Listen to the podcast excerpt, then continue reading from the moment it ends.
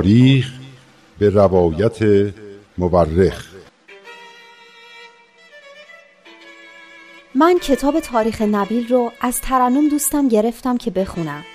این کتاب یه قسمت از تاریخ ایرانه که تا حالا نشنیده بودم. کتابو که باز کردم خود نبیل که اونو نوشته شروع کرد با من حرف زدن. خیلی عجیب بود. ولی خیلی هم برام جالب بود. این تاریخ یه بخش از کاری از گروه نمایش رادیو پیام دوست. تهیه کننده و کارگردان امیر یزدانی.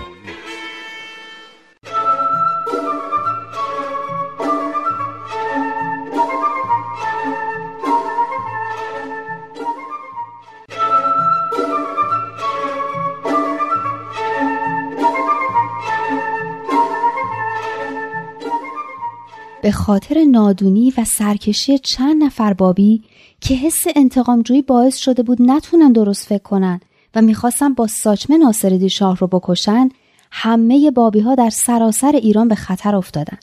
دستگیر شدن و با شکنجه های وحشتناک به قتل رسیدن. حضرت بهاءالله هم که در میون پیروان حضرت باب مقام والایی داشتند با وجود اینکه بیگناهیشون خیلی معلوم و واضح بود به سیاهچال افتادن. اما در اوج همه این ناراحتی ها و گرفتاری ها و در اون سیاهچال تاریک و نمناک و بدبو و زیر زنجیرهای سنگینی که به گردن و دست و پا داشتن وحی الهی بر قلبشون نازل شد. یه جمله قشنگی جناب نبیل گفت. اینکه وقتی سیاهی شب به اوج خودش می‌رسه صبح سر می‌زنه. در اون شرایط وحشتناک صبح در قلب حضرت بهاءالله سر زد. از طرف دیگه با اینکه سوء قصد کننده ها همون موقع کشته شده بودند و یه عالم آدم بیگناه هم خونشون ریخته شده بود بازم حس انتقامجویی در دل ناصرالدین شاه و مادرش از بین نرفته بود. به خصوص مادر شاه که حضرت بهاءالله رو مقصر می‌دونست و اصرار داشت که حتما ایشونو به قتل برسونن واقعا چه اوضاعی بوده دولتی ها که می‌دیدن به علت مقام بلندی که خانواده حضرت بهاءالله در دربار دارن نمی‌تونن ایشونو مثل بقیه بابیای بیگناه به قتل برسونن؟ و از طرف دیگه نمی‌تونن جرم حضرت بهاءالله رو ثابت کنن؟ سعی کردن ایشونو با زهر بکشن. اما موفق نشدن. در این شرایط سفیر روس پیغام تند و تیز برای صدر اعظم فرستاد که در حضور نماینده سفیر درباره حضرت بهاءالله تحقیق بشه. و خلاصه به طور قانونی به اتهام ایشون رسیدگی کنن. علت دخالت سفیر روس همین بود که وقتی حضرت بهاءالله در منزل شوهر خواهرشون که منشی سفارت بود مهمون بودن ایشون رو دیده بود و تحت تاثیر شخصیت ایشون قرار گرفته بود. هم خودش و هم دخترش که خیلی از دستگیری حضرت بهاءالله ناراحت شده بودن. بله، سفیر روسیه حتی از صدر اعظم خواست که شرح اقدامات و سوال و جوابها در ورقه ای نوشته شود و حکم نهایی در مورد حضرت بهاءالله صادر شود. به به جناب نبیل حالا لطفا بقیهش رو بگی. بله دخترم صدر اعظم به نماینده سفیر وعده داد که در آینده نزدیکی این کار را بکند و زمانی را هم تعیین کرد تا نماینده سفیر با حاجب و دوله و نماینده دولت ایران به سیاهچال بروند. ولی قبل از آن جناب عظیم را احضار کردند و از رئیس اصلی بابی ها و محرک واقعی این سوء قصد سوال کردند. جناب عظیم همون بود که به حضرت بهاءالله گفته بود چند نفری جمع شدن می‌خوان یه همچین کاری بکنن. و حضرت بهاءالله هم فرموده بودن نه مبادا یه همچین کاری بکنن. بله دخترم. جناب عظیم در پاسخ سوالات گفتند که رئیس بابی ها همان سید باب بود که او را در تبریز به دار آویختید. این خیار را من خودم مدتها در سر داشتم که انتقام باب را بگیرم. محرک اصلی خود من هستم. اما صادق تبریزی که شاه را از اسب به زیر کشید شاگرد شیرینی فروشی بیش نبود که شیرینی میپخت و میفروخت. مدت دو سال بود برای من کار می‌کرد. و می‌خواست انتقام مولای خود را بگیرد ولی موفق نشد. آفرین به این جناب عظیم که با اینکه اشتباه به این بزرگی کرده بوده لاقل حاضر بوده که مسئولیت کارش رو به عهده بگیره. بله دخترم درست می‌گویی.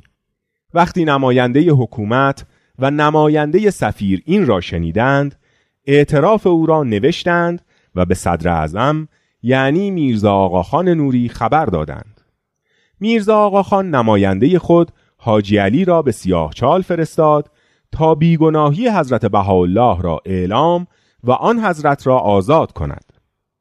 وقتی حاجی علی وارد زندان شد و حضرت بهاءالله را در آن حال دید و دید که چطور آن حضرت زنجیر بر گردن دارند و میخ زنجیرها را به زمین کوبیدند و گوشت گردن آن حضرت در زیر زنجیر مجروح شده و در آن هوای متعفن به سختی نفس می‌کشند به گریه افتاد و فریاد زد خدا لعنت کند میرزا آقا خان را. هرگز فکر نمی کردم که دست به چنین ظلمی بزند و فرد بیگناهی را تا این حد آزار بدهد. بعد عبای خود را از دوش برداشت و از حضرت بهاءالله خواهش کرد که آن را بپوشند و پیش نخست وزیر بروند. اما ایشان قبول نکردند و با همان لباس زندانیان به نزد او رفتند وقتی میرزا آقاخان حضرت بهاءالله را در آن لباس و حالت دید گفت اگر نصیحت مرا قبول می کردید و دست از محبت باب بر می داشتید به این روز نمی افتادید. آن حضرت هم در جواب فرمودند اگر تو هم نصیحت مرا می شنیدی مملکت را دچار این بدبختی و هرج و مرج نمی کردی. به این میگن یه جواب دندون شکن. این یک جواب قاطع و شجاعانه بود. میرزا آقاخان با شنیدن آن به یاد گفتگویی افتاد که چند سال قبل بین او و حضرت بهاءالله گذشته بود و با شرمندگی بسیار پرسید اکنون نصیحت شما چیست تا اجرا کنم؟ فرمودند فورا به همه شهرها اعلان کن که دست از اذیت و آزار پیروان باب بردارند. وزیر اعظم هم قبول کرد و فورا این فرمان را صادر کرد.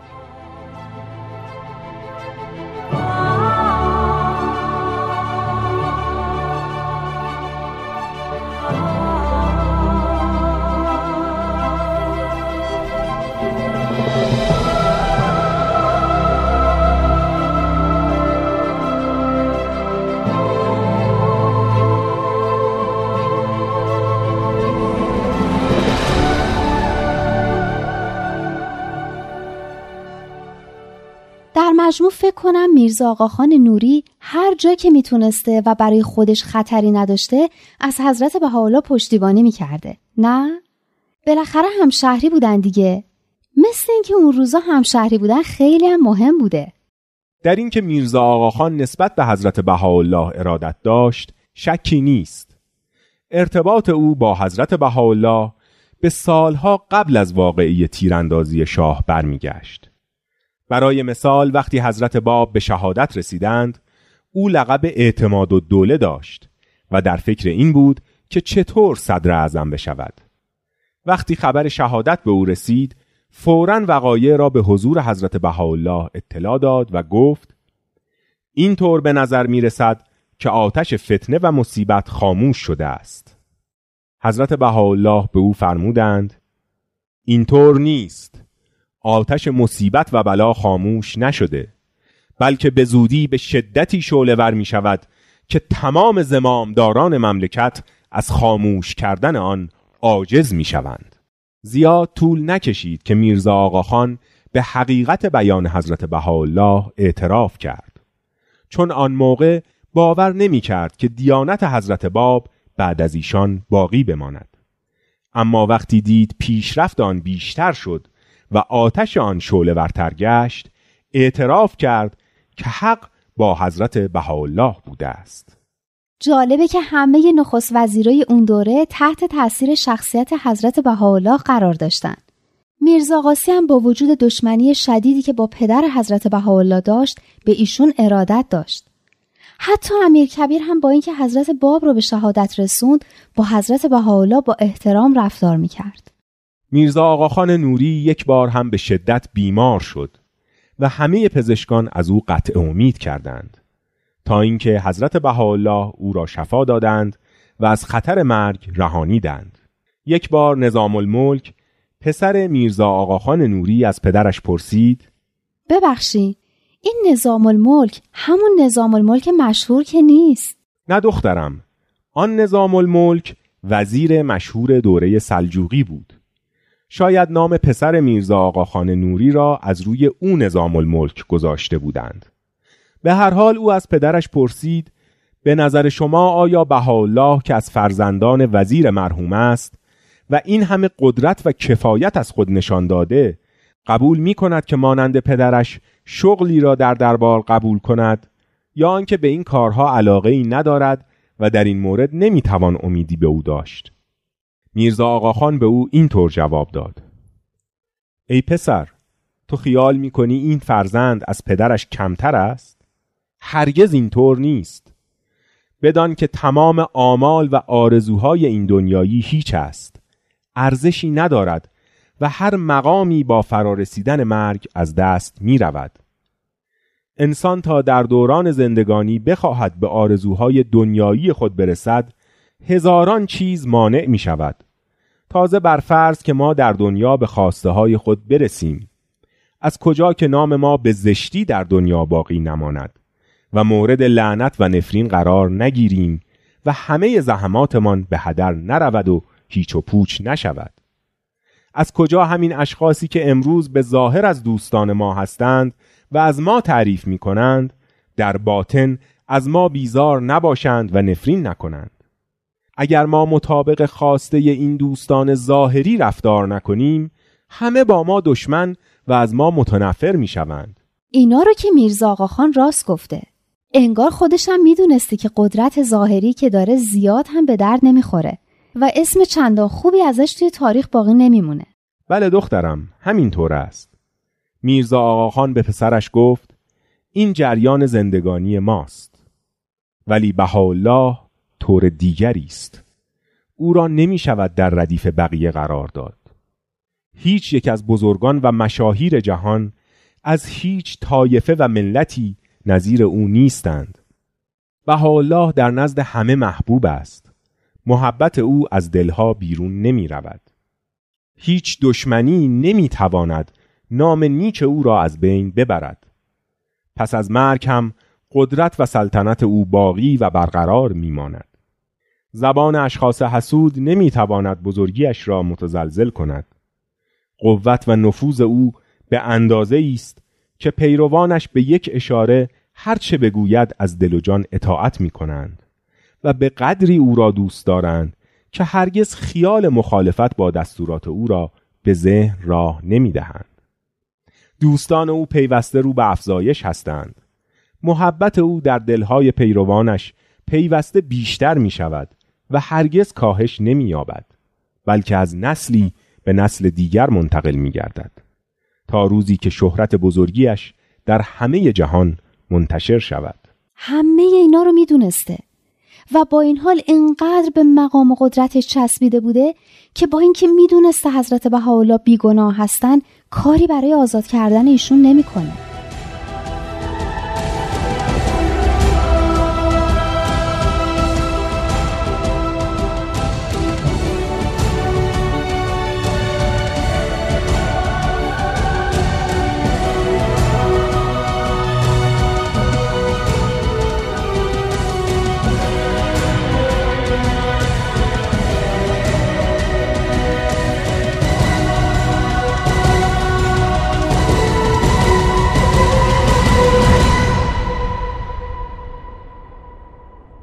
حکومت ایران بعد از مشورت به حضرت بهاءالله فرمان داد که در عرض یک ماه ایران را ترک کنند.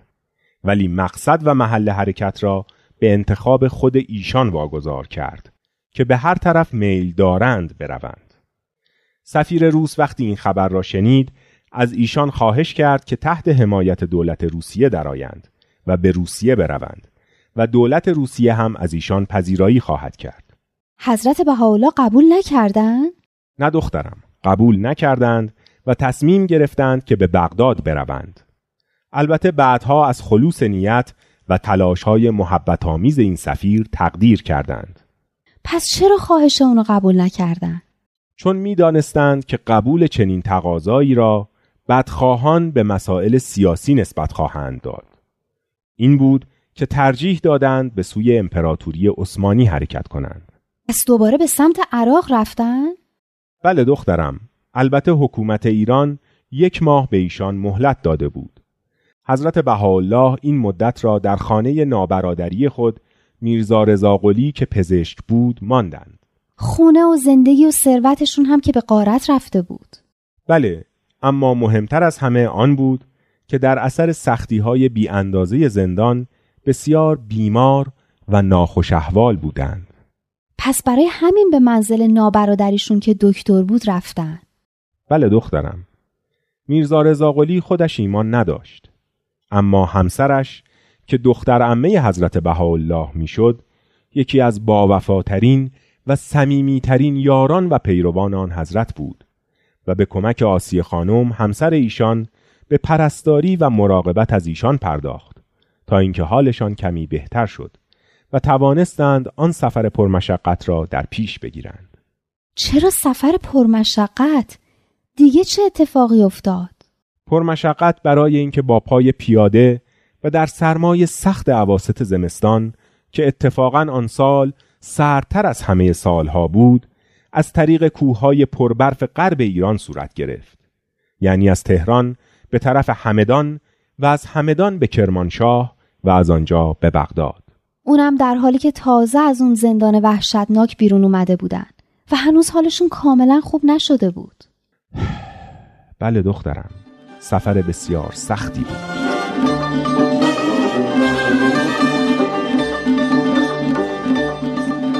نمایشی دیگر از مجموعه تاریخ به روایت مورخ را از رادیو پیام دوست شنیدید. در ادامه برنامه های امروز شما رو به شنیدن قطعه موسیقی دعوت می کنم جان مریم چشم تو کن منو نگاه کن. در اومد خوشید شد هوا سفید. وقت اون رسید که بریم به صحرا.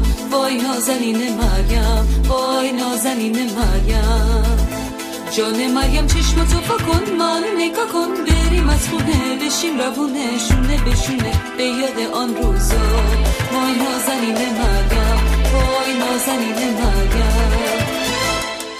باز دوباره صبح شد من هنوز بیدارم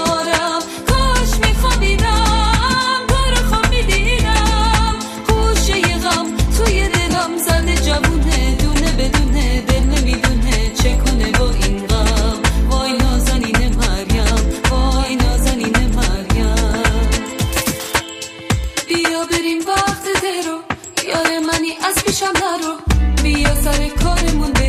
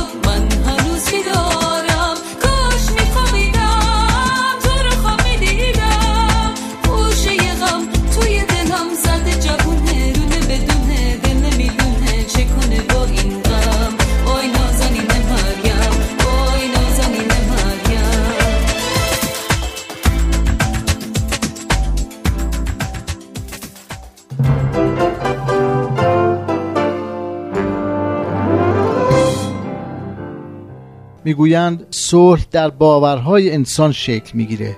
من نیز از همین امروز تصمیم گرفتم که بیاموزم چگونه می‌تونم در مسیر ترویج فرهنگ صلح گام بردارم. خوشحال میشم که شما نیز در این مسیر با من همراه باشید.